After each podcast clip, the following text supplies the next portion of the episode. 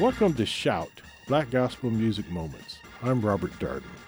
The Sons of Jordan are a little known gospel quartet who recorded a single 45 for Orbit Records in the mid 1960s.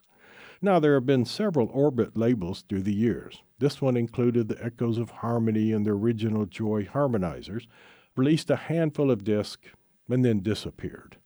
The Sons of Jordan's release is so obscure it doesn't even show up on Discogs or any of the other rare music sites.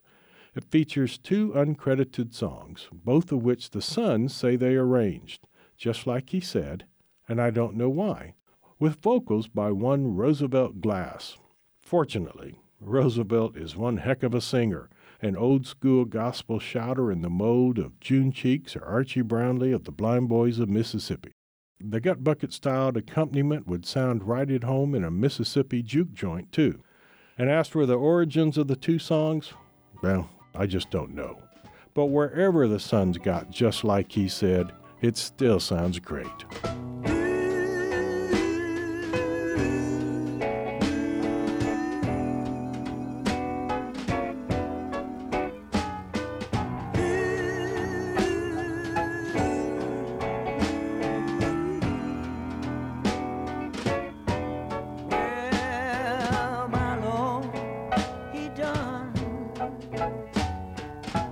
Everything he said.